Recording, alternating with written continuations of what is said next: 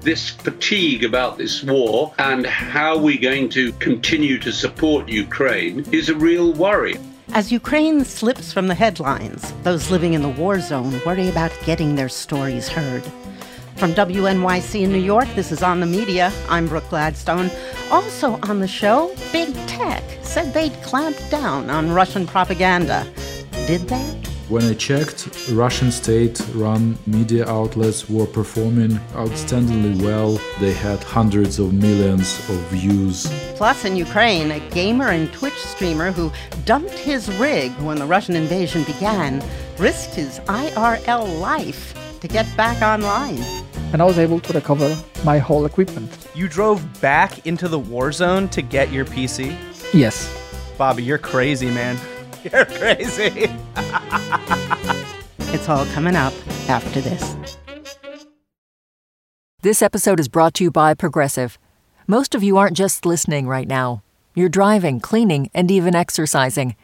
But what if you could be saving money by switching to Progressive? Drivers who save by switching save nearly $750 on average, and auto customers qualify for an average of seven discounts.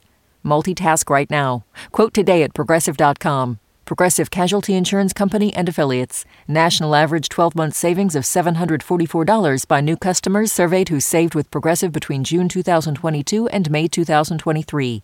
Potential savings will vary. Discounts not available in all states and situations. Listener supported. WNYC Studios. This is On the Media. I'm Brooke Gladstone. Last week on the show, we examined the information war Russia is waging against its own people and much of the rest of the world. This week, it's all about Ukrainians fighting back on all fronts. The Ukrainian counteroffensive is now underway. Four villages already taken back from Russian control in the south. There's heavy fighting right now in the area around Kherson, a crucial port this city. strike hit a key bridge in Kherson city, which is under Russian control. Meanwhile, more than 100 miles northeast of Kherson, the Russian occupied Zaporizhia power plant is generating global anxiety. A team of UN inspectors arrived at Europe's largest nuclear power plant after new shelling shut down one of its two functioning reactors.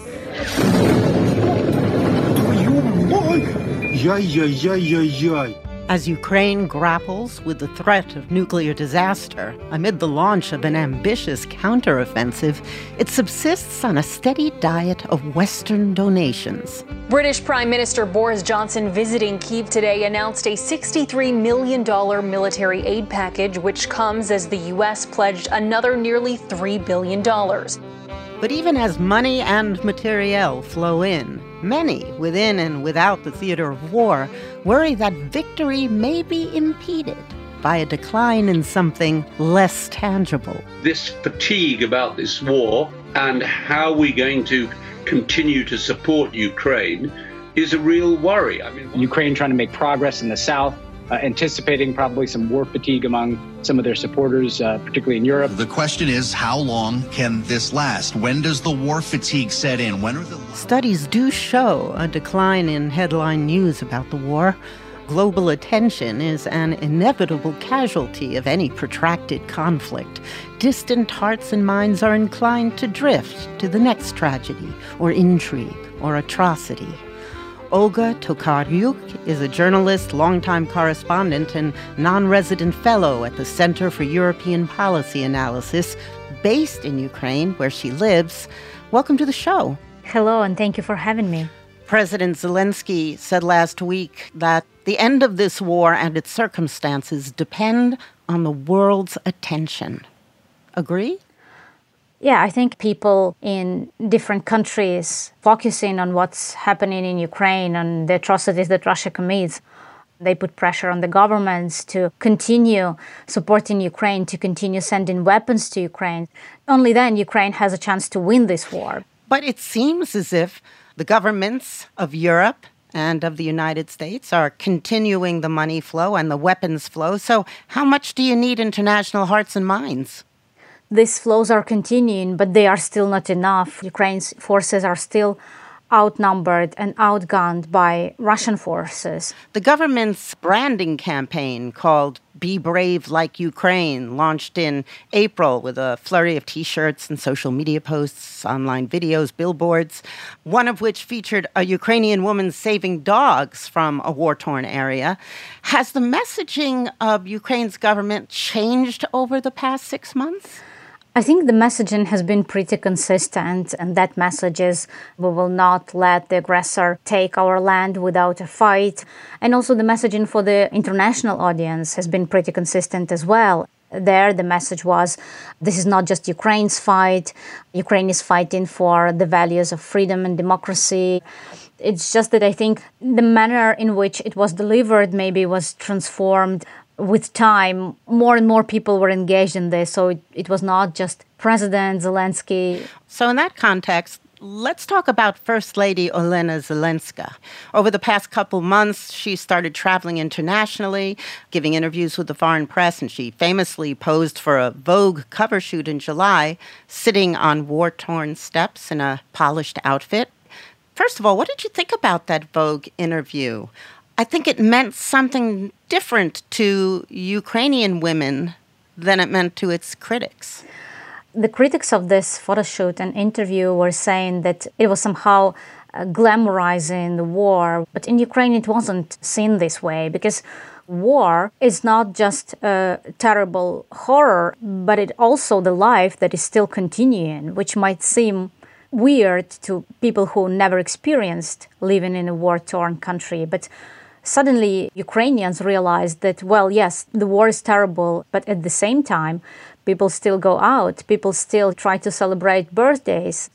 It's the only way to keep sanity and to resist, to keep living your life. You also observed that the Vogue cover in Ukraine was seen as an image of power that Ukrainian women have in the face of war actually a lot of Ukrainian women were posting similar photos in a similar pose uh, with a hashtag uh, sit like a girl. And what they wanted to say with this campaign was that no one can dictate how women should sit or behave or look. And Olena Zelenska somehow symbolized all Ukrainian women who despite the war continue to take care of their loved ones take care of themselves and do some very important work for the country. She speaks of the issue of mental health in Ukraine and of the plight of children in bomb shelters and sitting smartly on the steps in Vogue.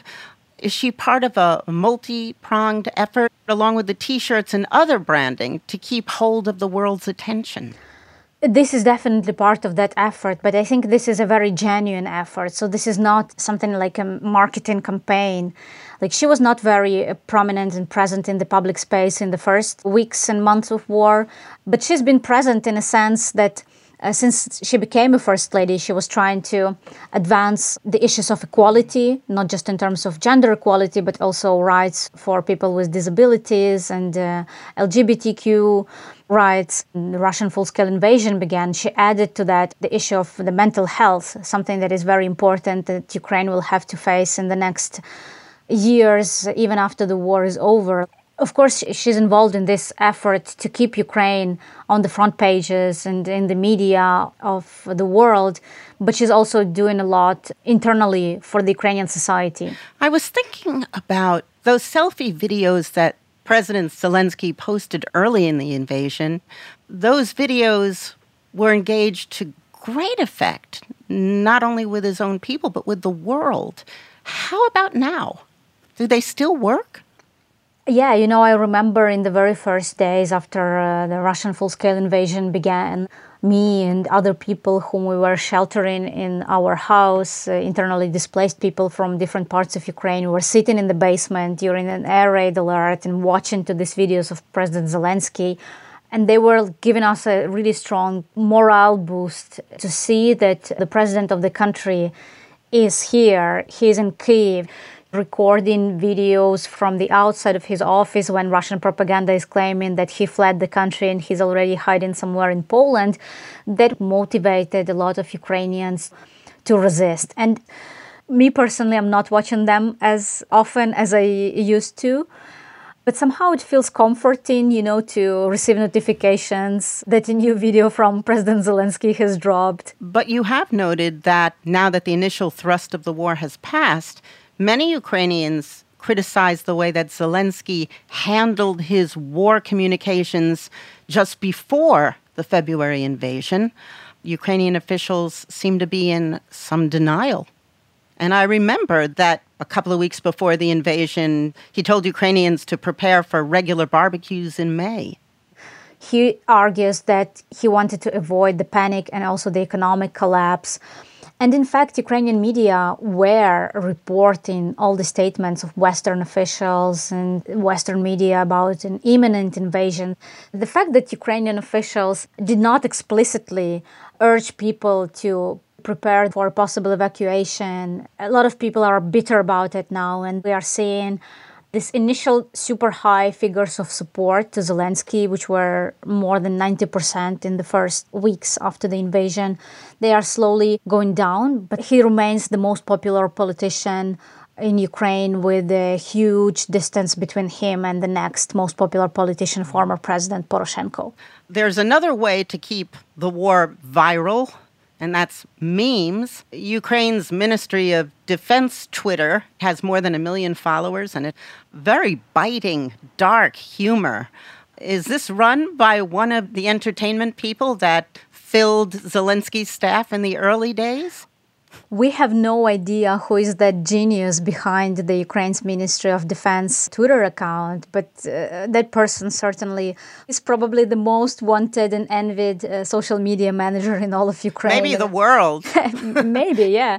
It's really funny because it was Russia that first started to use its official accounts, its uh, embassies on Twitter, you know, for this trolling and use of memes. But they were doing it very often in a very clumsy way and becoming a target of jokes themselves. And then there's there's NAFO, the uh, North Atlantic exactly. Fellow Association. Yeah. yeah, NAFO sounds then similar to NATO, and their motto is NAFO expansion is non negotiable. Is this army of animated dogs? Started from the tweet of a Russian ambassador to Vienna who engaged in a debate with one of these cartoon dogs and suddenly like he was receiving a lot of replies and he tried to argue with them but of course like he was swept away by all this trolling and memes that they were creating. And it became a phenomenon because this NAFO movement is also a charity movement raising money for servicemen who are fighting in Ukraine for Georgian Legion and some other fighters in Ukraine. And to become a fellow you have to make a donation first and then you will be given this personalized avatar. And it's remarkable that actually they've been making such a difference in a battle against disinformation on Twitter by reacting to posts of Russian government officials. It was even noted by the Ukrainian Ministry of Defense. They tweeted in support of NAFO. I'm also researching disinformation and I led several like research projects on disinformation on Twitter and I'm amazed to see how it actually can be countered, not just with debunking, not just with facts, but with very witty trolling and, of course, in huge numbers. But do you think this can also stave off war fatigue? Humor is a very powerful tool. Of course, in this situation, it's almost always black humor, but humor helps Ukrainians to keep up their spirits and to resist. Mm-hmm. And I think for people around the world who support Ukraine, it also helps them somehow to alleviate this pressure from heavy, difficult news and also their own lives that might have been affected by this war in terms of rising costs and mm-hmm. shortages of food or, or, other things like laughing it out in the times of crisis i think helps to somehow survive and deal with it better. Olga thank you very much. Thank you olga tokaryuk is a journalist based in ukraine Fighting war fatigue is one challenge, playing whack a mole with Russian misinformation is another. Andrei Boborykin is executive director of Ukrainska Pravda, one of Ukraine's biggest independent outlets. He's also a member of the Media Development Foundation, helping independent Ukrainian media survive the war. He looked into big tech companies like Google and Facebook, aka Meta, to see if they're actually keeping Russian propaganda off their platforms. They said they would, but mostly he says they're not. When the war started in Ukraine, Facebook and Google were quick to say that, okay, we are banning Russia Today and Sputnik and all the state run channels from our platforms. And when I checked, Russian state run media outlets were performing outstandingly well.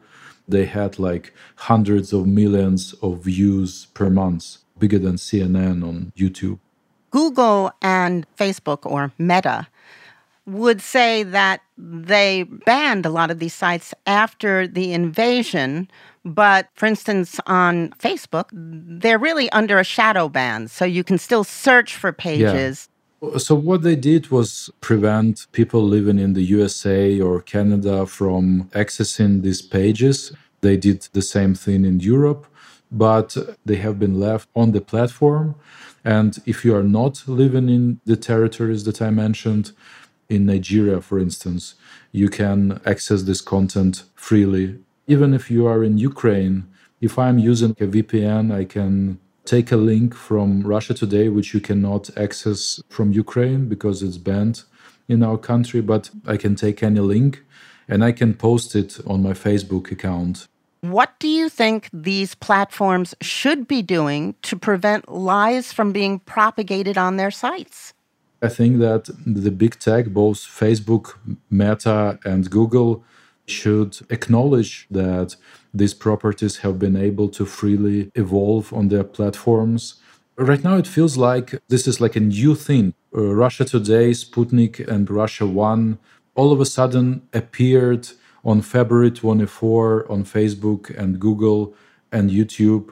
In fact, it was several years of systemic growth, a big part of which was incentivized by advertising.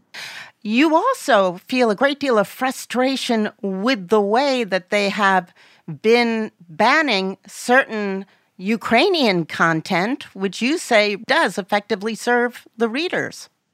Yeah, we work with over 50 independent local publishers in Ukraine, and a lot of data comes through us about their content being banned and their Facebook pages being penalized for violating Facebook community guidelines.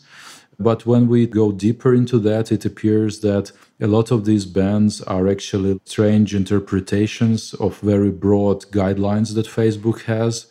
A very frequent example is when a publisher reports a news piece that involves Azov Battalion, which is like a military unit. This is a very controversial unit in the past. It had connections with far right groups. It had a terrible reputation, but it has been fighting on the side of Ukraine in this war. And you noted that there's a tremendous double standard. International organizations report a lot about Azov, and that using that logic, you said, you couldn't report on ISIS or Al Qaeda. Yes. In many cases, what is banned is clearly information within the public interest. The publishers are being penalized for just doing their job, which is crazy. We, Ukraine, used to be a region that is not of a big interest to big tech companies we don't have like a very big dedicated team of specialists who work through these cases. It's a matter of hiring i don't know 10 more people for the media team that works specifically with ukraine because currently as far as we know it's a couple of people working from poland that have to deal with hundreds of requests and queries. Right. It would be terribly expensive for a small startup like facebook to hire a few more people to cover this issue.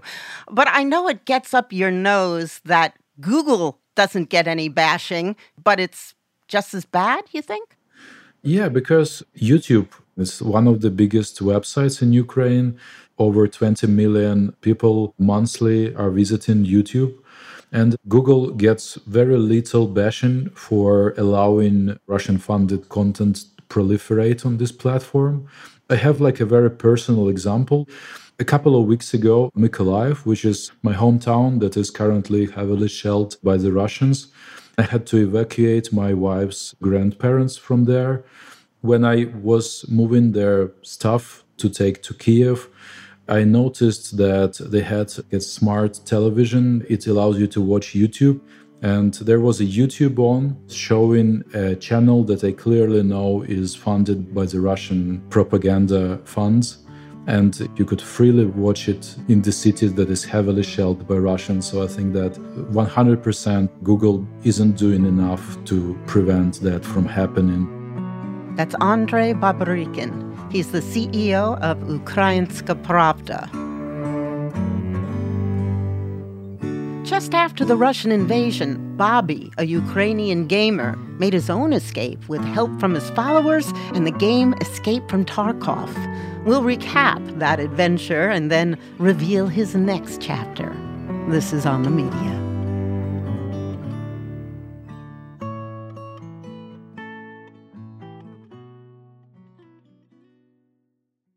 At Radiolab, we love nothing more than nerding out about science, neuroscience, chemistry. But but we do also like to get into other kinds of stories. Stories about policing or politics, country music, hockey, sex of bugs.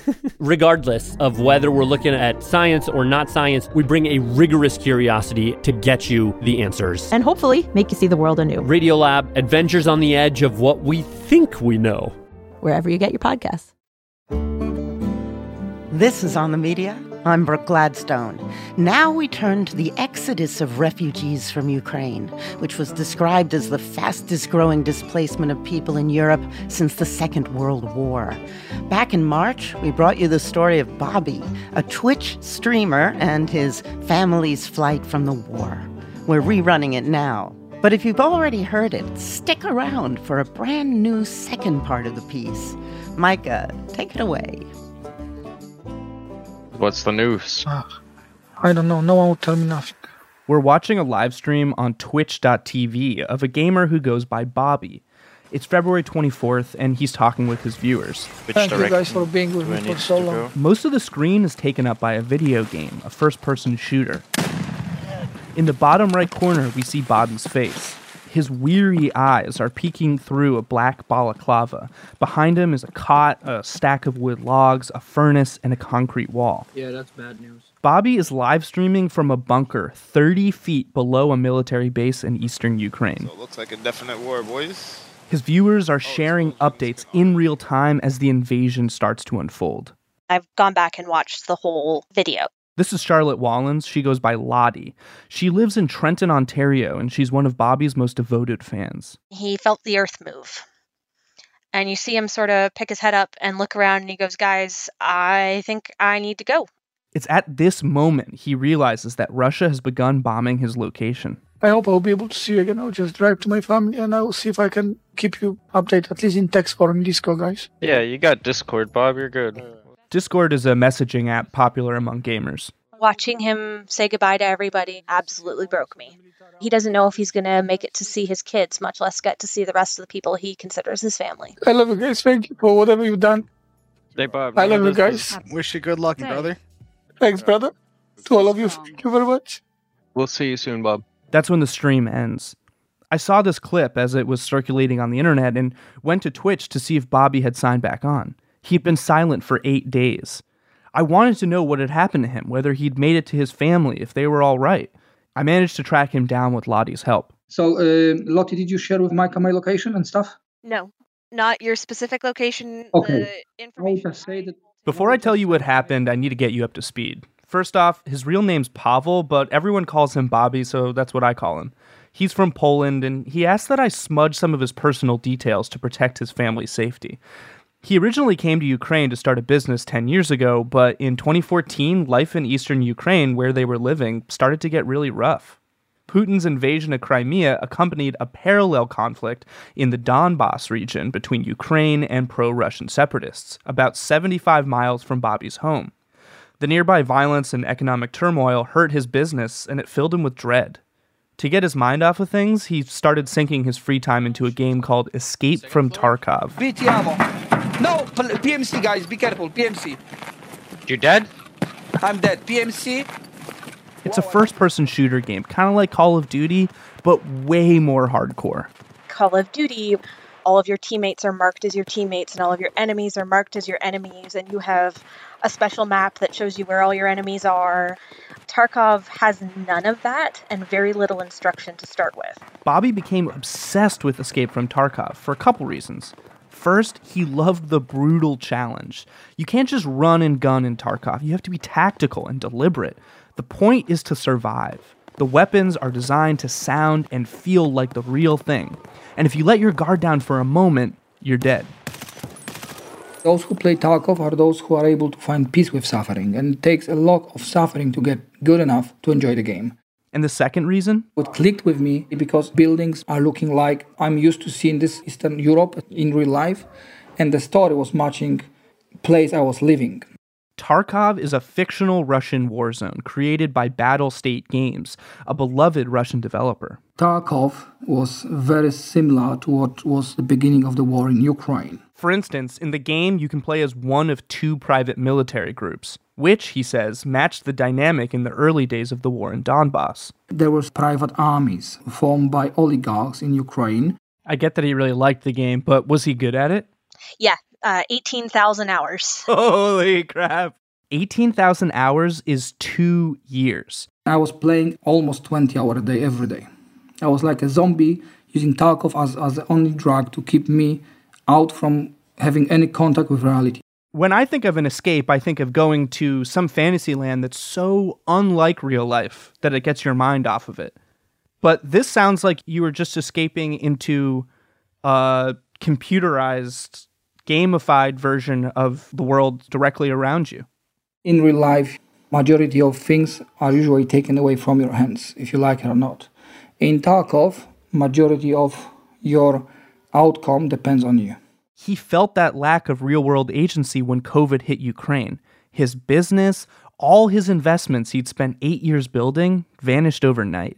He remembers telling his Tarkov friends about it in early 2020. I asked them, guys, I'm bankrupt. I have family, wife, two daughters, and I don't know what to do, how to live. And the best thing I have left under my name is my life insurance, how I can commit suicide. They told me, don't panic. Why don't you just do what you do right now, but for living? And then they asked me straight, why don't you just stream talk Tarkov? So he set up an account on Twitch. His wife used a connection she had in the army to help him rent a cheap bunker on a military base 18 miles from his home, which would allow him to stream without bothering his family. He also launched Tarkov Academy, a website where 40 or so people would end up applying to be coached by Bobby. The service was promotional and therefore free, but you'd have to put up with this. While you are looting the stash, while I'm disconnected next to you, I'll die instantly. Do you understand what I mean protect me? What No. the f- is do you need to be told such Dude, stuff? listen. You can talk I down to me. told you, give protect me. If you're gonna talk down to me like a Many people were saying I was taking Tarkov too seriously, but for them it was just a game. For me, it was a source of feeding my family. So every time I died, I seen it as taking piece of bread from mouth of my children and wife. The very first time I saw it, I didn't understand it. This is Keith Bodner, a 41 year old operations manager living in the UK. He goes by Keefy. He's a very intense person when he's in the game and he's very focused. And because he knows every aspect of the game intricately, I honestly thought this guy's crazy. Eventually, Keefe and Lottie became two of his biggest fans. Keefe is Bobby's right hand man. They have been gaming together and, and working on the Tarkov Academy program together for years. Before the invasion, Bobby's stream averaged about 40 viewers. Super tiny by Twitch standards. He made 500 bucks a month through donations and Twitch ads, which was enough for his family to live a humble but stable life. And a big part of the reason this operation even worked was because of volunteers like Lottie and Keefe. My responsibilities were to make sure that the Discord was running uh, smoothly and then moderating the stream How many hours a week would you say you were moderating? in the region of 50 hours. Why were you giving this person, I'm assuming you've never met in real life, 50 hours a week of free labor? It's hard to explain, but basically, you fall in love with Bob. Uh, You spend a little bit of time with him, and everybody says the same. He's infectious. Bobby takes everybody in who's kind and genuine, and he makes them a part of his family. Calls them brother, and he calls me sister. And that makes a very loyal following. Which brings us back to February 24th, just before 6 a.m. Ukraine time. I love you guys. Thank you for whatever you've done. Wish you good luck, brother. He ends the stream, rushes out of the military base. The air raid sirens are blaring, and he begins his drive back to his family. About 35 minutes after he left the bunker, he saw a missile go over his head that we're pretty sure destroyed his bunker. We know it hit it. He starts dictating his will into his phone, which he sends to Keefe in a series of audio messages. I told him to pull himself together, that he's got kids that need him and he needs to think on his feet and he needs a plan to get there. He was like, I know, Keithy, I needed you to tell me. And then as soon as he snapped out of that, his training kicked in. His training? He spent 18,000 hours playing effectively the most realistic Russian military simulator. Over the next four days or so, Bobby traveled over 900 miles as he navigated his way towards Ukraine's western border. To survive, he says he drew on three lessons that he learned from playing Escape from Tarkov.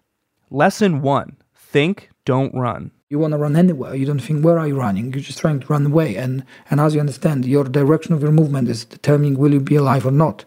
Keith, your situation is drastic. Throughout his journey, he sends Keefe and Lottie messages like this on WhatsApp. Everything ahead of us looks like after Fallout. No people, no civilization, no petrol and gas station, no food, nothing, nothing left. Everyone who was running ahead of us took everything yesterday. I was told that we can only travel till dusk.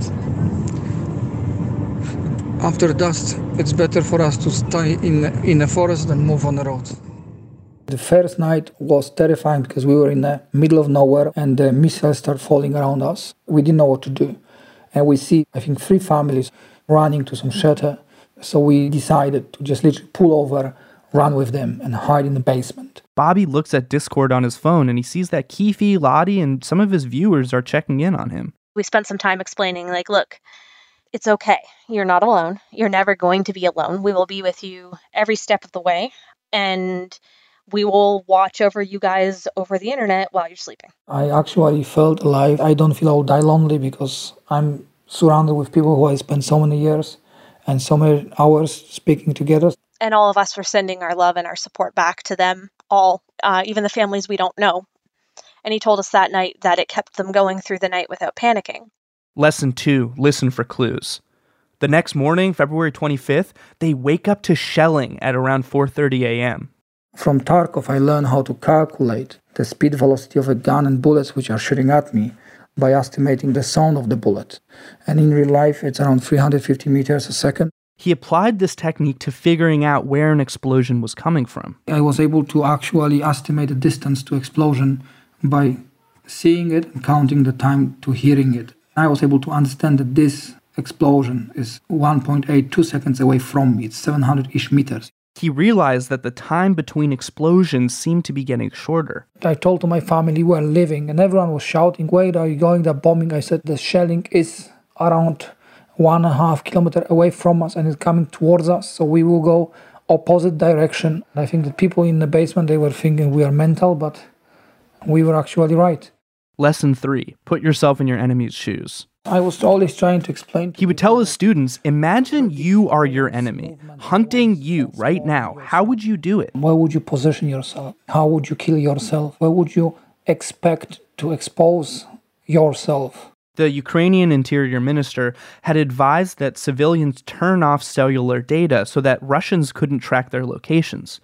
This meant he couldn't see where he was driving for much of the trip, but Keefe and Lottie could because they were tracking his live location with end to end encryption on WhatsApp.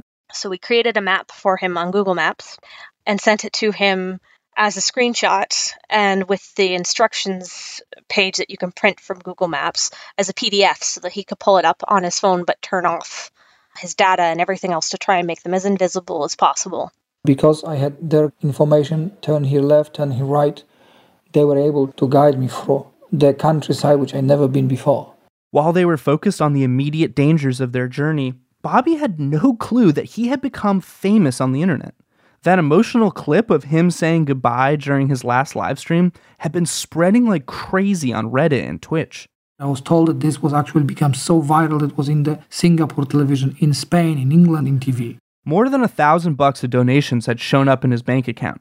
Hundreds of new fans were pouring into his Discord server and showering him with support. This bit of new internet fame, he realized, meant he'd make more money from live streaming when they finally reached Poland, whenever that might be. When I interviewed Lottie, she described what she had gleaned about the state of the refugee crisis. The vast majority of the Ukrainian refugees are fleeing through Poland. It is a five to seven day wait right now in a car. Lottie and Keefe started searching Google Maps, looking for places where the family might be able to safely wait out the logjam. Small, out of the way, close to the border, sub 5,000 people, with like a road that runs straight through it, one way in and one way out. When Bobby and his family arrived at their suggested village on February 28th, they went into a grocery store. There was a queue for bread because it's shortage, of course. And we spent two hours with 30 babushka, which is 30 old grandmas, in the queue, being so welcome, so helpful, so thoughtful. This little town mostly just had kids and their grandparents because the combat aged adults seemed to be off fighting the Russians. For me, it was heartbreaking of seeing the grandma when I see how much money she's having in her wallet. You can see her counting on her fingers. Will she have enough to buy a bread? At that moment, the grandma gets a call from her daughter, who is out there at war, asking if she's okay, if the kids are okay. And her grandma, with absolute peace and smile, laughing, Yes, everything is fine, we have money and stuff. And as soon he hangs off, she openly says to other grandmas that her pension didn't arrive yet because the postman is not working, so she actually is struggling. And this was the instance when I said, I'm done running. I said my wife, honey, let's use this momentum what we have. Let's stay here and help those who are really forgotten in this whole conflict. Because if I run to Poland, I'll watch the news from Ukraine, I will hear your mom or your grandma who is blind, suffering, going through it on her own without us. I will feel like a coward. I will not be able to watch myself into a mirror. They have a plan to escape if things get bad, but for now, they're doing humanitarian work with the money they're raising from Bobby's growing fame. With Keefe and Lottie's help, Bobby set up gamersforukraine.com. That's four, like the number four. He sent me a picture of packed grocery carts he says are for families passing through. He told me he's already driven countless people to bus stops and train stations, and that they've also begun renovating a building which will serve as a free hostel for refugees. But for the last few days, when we're actually actively helping families to run to safety, it changed my life forever. Because the mental and moral reward for help with no interest cannot be replaced by any other action or activity in life. And I love it because I feel that I've done something which will be left over from my existence in this earth. When this is all over, if it's all over, do you think you would go back to playing Tarkov 20 hours a day? yes, of course. I'm sure of no doubts. I didn't play Tarkov for 10 days right now, and I, I miss it. I wish to be there. Coming up, five months later, Micah follows up. This is on the media.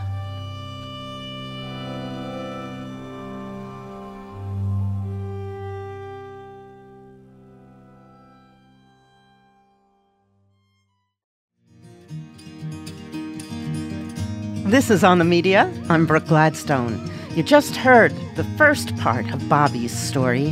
He's a Ukrainian Twitch streamer whose devoted fan base helped him and his family navigate the war zone. OTM correspondent Micah Loewinger wanted to know how Bobby fared since we first ran that story in March. So here's part two of his reporting. So, how long has it been since we last spoke? Five months. Five months, yeah. What's happened? Catch us up. Oh, so things um, are not changing as much as we wish. The war is still ongoing. We are hitting the, the hard part in the conflict where losses are quite similar on both sides. I do still help with organizing uh, supplies for local people and, and fighters. What happened to the refugee hostel that you built? Is, is that still functional? Not so much of refugees these days. Now, people who are living there are those who are coming back to Ukraine and they need a place to temporarily locate themselves. While Bobby was doing all this charity work over the past few months, he and his family had been really struggling. I'm telling you, he was practically homeless. This is Robert Rhodes, one of the Bobbies. That's what he calls his viewers from Twitch. Robert's a 21 year old college student from the UK. In April, he cut class, flew to Ukraine, and crashed with Bobby's family so he could chip in with the humanitarian work. That little room we were staying at, what do we have in there? We had some like tablets, we had some phones, some chargers, food, some nappies, and that's it. He had nothing really. The timing turned out to be really bad. When he arrived, Bobby had pesticide poisoning and was sick with diarrhea. A shipment of supplies they'd ordered from Sweden never showed up. So there really wasn't any work to do. And Robert began wondering why he'd risked his life to just sit around in this tiny town. I feel like, you know, I'm still wasting away here. And so I figured I will go to Kiev, I will take pictures because I brought a proper professional uh, camera to take pictures and see how the situation is, see how it all is for real. And so I figured I'd just buy a bus to Kiev. He was telling me how it's such a bad, stupid idea, but I was saying, I'm going to do this, I'm going to do this. And he figured, I'm not going to let you die alone. I'll come with you. It sounds like you were a bit of a war tourist, honestly. Mate, that's what's sounding, isn't it? He was actually shocked because he didn't believe that the main targets were all civilian targets. So he was able to see schools, kindergarten, hospitals, civilian urban places being missiled by, by missiles. In addition to keeping his friends safe, there were two reasons why Bobby was willing to go on this reckless trip. First, he'd imported some military equipment several binoculars, rangefinders, and thermal scopes for sniper rifles and assault rifles, which he intended to donate to a Ukrainian colonel based in Kiev. And second, he and Robert had hatched a plan for him to start playing Escape from Tarkov again. So now I was fleeing to pick up my family. I actually took a detour Back in February, at the very beginning of this story, the day he rushed out of the military base, I left my computer in a very remote road in the forest. There was a tiny concrete bridge, and I just hid under the bridge in the plastic boxes covered with foil. From Kiev, he was just four hours away from the hiding spot. And we went and I was able to recover my whole equipment. You drove back into the war zone to get your PC? Yes. Bobby, you're crazy, man. You're crazy. Every single Bobby was against it, besides the one who came to help me. you are the poster child of a video game addict. it, it's a lot of money for me. I won't be able to afford to get myself a second similar setup. I also felt obligated because, as you may know, everything I have was thanks to help of my viewers. I didn't buy a single piece of equipment I have right now. Everything I have, screens, keyboard, mouse, is donated. Fortunately, the trip to and from the computer was successful and uneventful. And when he returned to his family, he began streaming Escape from Tarkov again. We're still in Ukraine. We are still helping others to get through this war of Ukraine, but um, it's it's getting harder and harder. I will be honest. Contact, contact, contact, contact on the rocks. players. I don't think I really understood how important this bit of normalcy was for him, both emotionally and financially, until I began reviewing clips from his live streams in May. He can be seen holding his face, sobbing as he watches the donations coming in. Thank you for every single one of you, all of you guys. It's Thanks. It's hard to explain how much you mean for us right now. We thank you. But soon after Bobby returned to Tarkov, he realized the game had changed during his time off. Many of his friends had stopped playing after a series of updates aimed at making the game more accessible, had also made it less realistic, and had attracted rampant cheating. I'm no longer able to play Tarkov on so much as I was. I wish, but it's no longer a fun game to actually try to help people with.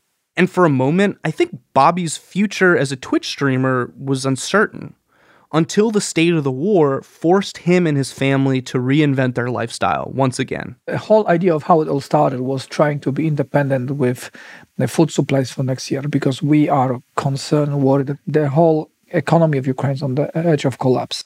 All the food supplies and everything is becoming harder and harder to get. The World Food Program estimates that one in three households across Ukraine is now food insecure. This comes as a train carrying food to people in Ukraine was struck by a Russian missile. But right now, everywhere in southern Ukraine, you'll see people harvesting wheat and grain, and they're doing it amid artillery uh, and frontline combat. Some suiting up with body armor in order to feed the country. In nearby cities and in his village, Bobby saw how people had transitioned to growing their own food to cope with these new challenges. When we ask how much of a land is enough to sustain a small family, we were told that 2,000 meters would be just fine to feed all the vegetables and have chickens. A man who he befriended through his charity work offered him a private loan for two and a half acres of farmland. And in May, he and his family moved out there to begin their new life. We don't have water here, we don't have toilet here. We have only electricity and gas, and everything else I'm slowly building. No running water, just electricity and gas.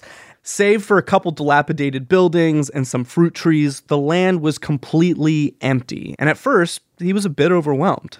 Never had a farm, I've never had any animals, and none of my friends are able to give me any help.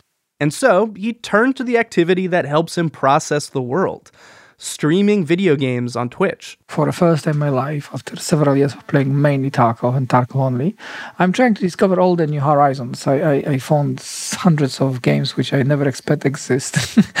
Uh, for example, right now I actually enjoy uh, Ranch Simulator, which is early access. Ranch Simulator. So you're like you're living on a farm and you're and you're playing Ranch yes. Simulator. And when I'm when I'm resting from the farm in real life, I'm doing the same I've done in real life, but in the Ranch Simulator. Your approach to life is the virtual reflecting the real and the sort of blurriness between the two. Yes, you can try many things in games, and money have no value in the games because you can always get more and get it faster you are able to see some of your own ideas, execute them, and then see how greatly you fail or how, how much it can be improved, and then work all over again, all over again. So I was laughing to everyone that I will play Farming Simulator 22 to learn how to farm in real life. And guess what? Thanks to Farming Simulator, I end up actually reorganize the shape of lands and to divide it to different parcels so I can grow more vegetables, more plants I need for my animals, and it will be more efficient for me in the end. Farming Simulator 22 is as tedious and hyper realistic as the name suggests. It's a no frills intro for commercial farming. You're just a 3D guy with a bunch of land, and you learn everything from seasonal growing cycles to brand name tractors and heavy machinery. Wow, that's insane, Kevin. Check this out. There is a farming simulator mod which is sponsored by European Union, which is called Precise Farming which gives you all the idea of what nutrition land need to have to grow certain types of crops. This is fascinating. So the European Union funded a mod yes. of Farming Simulator. Yes. And John Deere also participated in this mod to teach people yes. about what kind of pH yes. values and, and nitrogen content in yes. your soil will help you. That's wild. And I learned all of it from Farming Simulator. And right now we are looking how to verify our level of the soil and how to prepare ourselves for next season.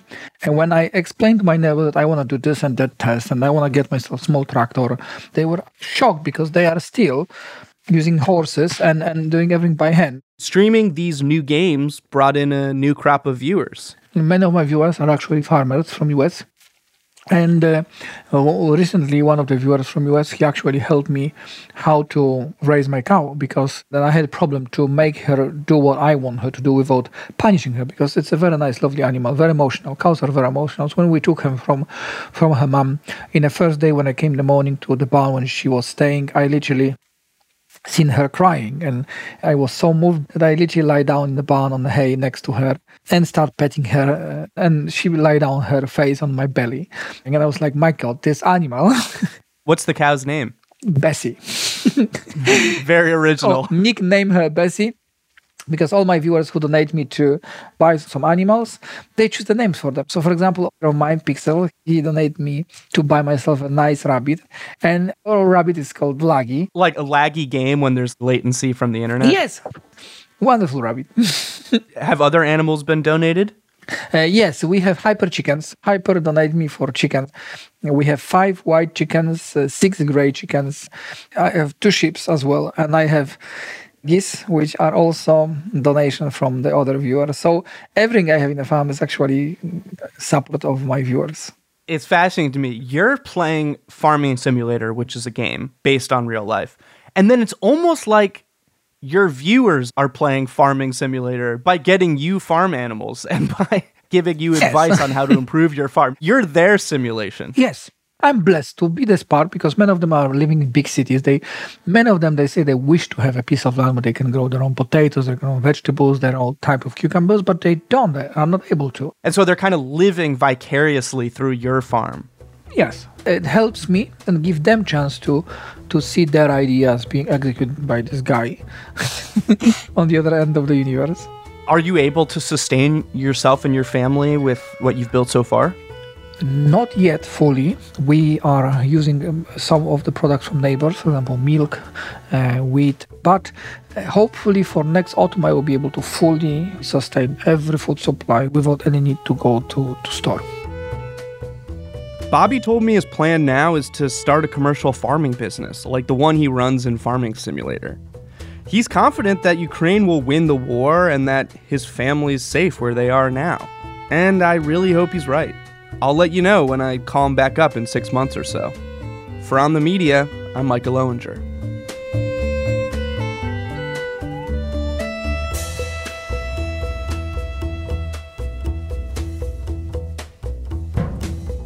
And that's the show. On the Media is produced by Micah Loewinger, Eloise Blondiau, Molly Schwartz, Rebecca Clark Callender, Candice Wang, and Suzanne Gaber. Our technical director is Jennifer Munson. Our engineer this week, Andrew Nerviano. Katya Rogers is our executive producer. On the Media is a production of WNYC Studios. I'm Brooke Gladstone.